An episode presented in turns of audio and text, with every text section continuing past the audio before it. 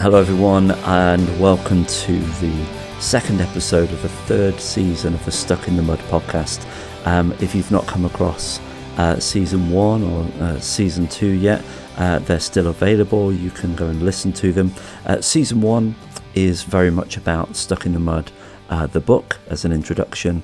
Season two is conversations with uh, people on a range of different topics. Um, and season three uh, is uh, a bit of an experiment. It's framed a little bit more around my blogs.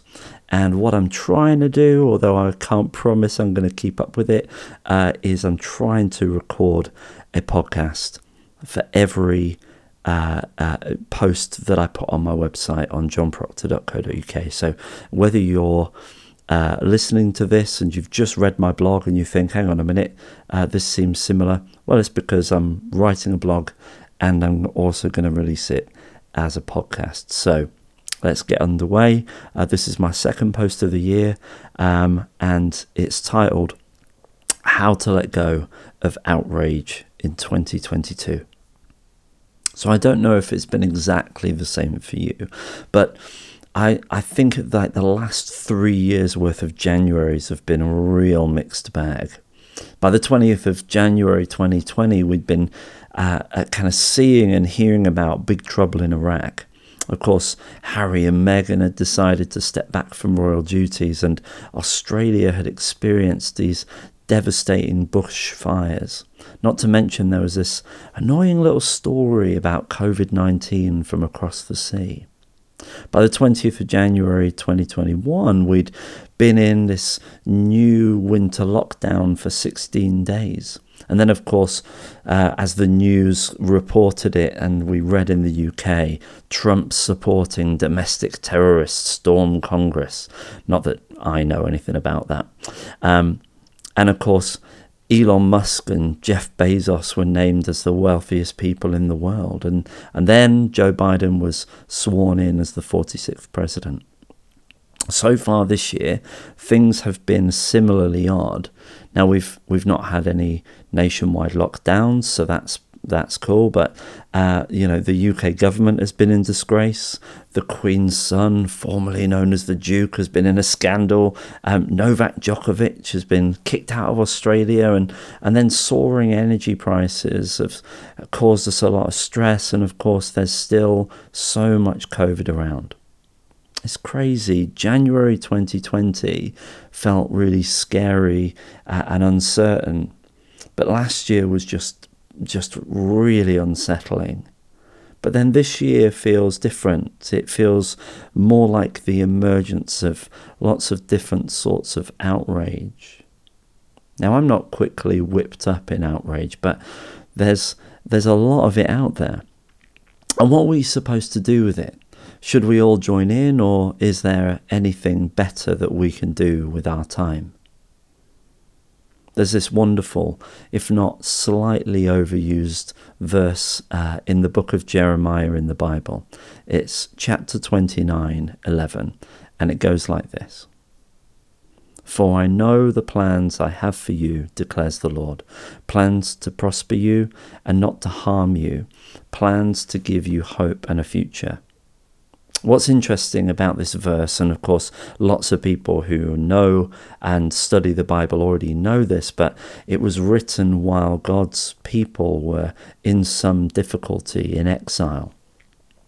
Now, if we look purely and simply at the last two years, we could easily argue that the best course of action might be to batten down the hatches and sit tight, to put bigger plans on hold and wait for better days.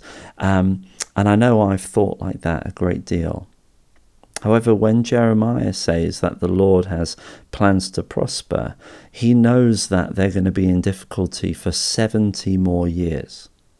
Funnily, he's also just told the same people to get on with their lives, despite knowing that they're not yet in the best possible location or situation.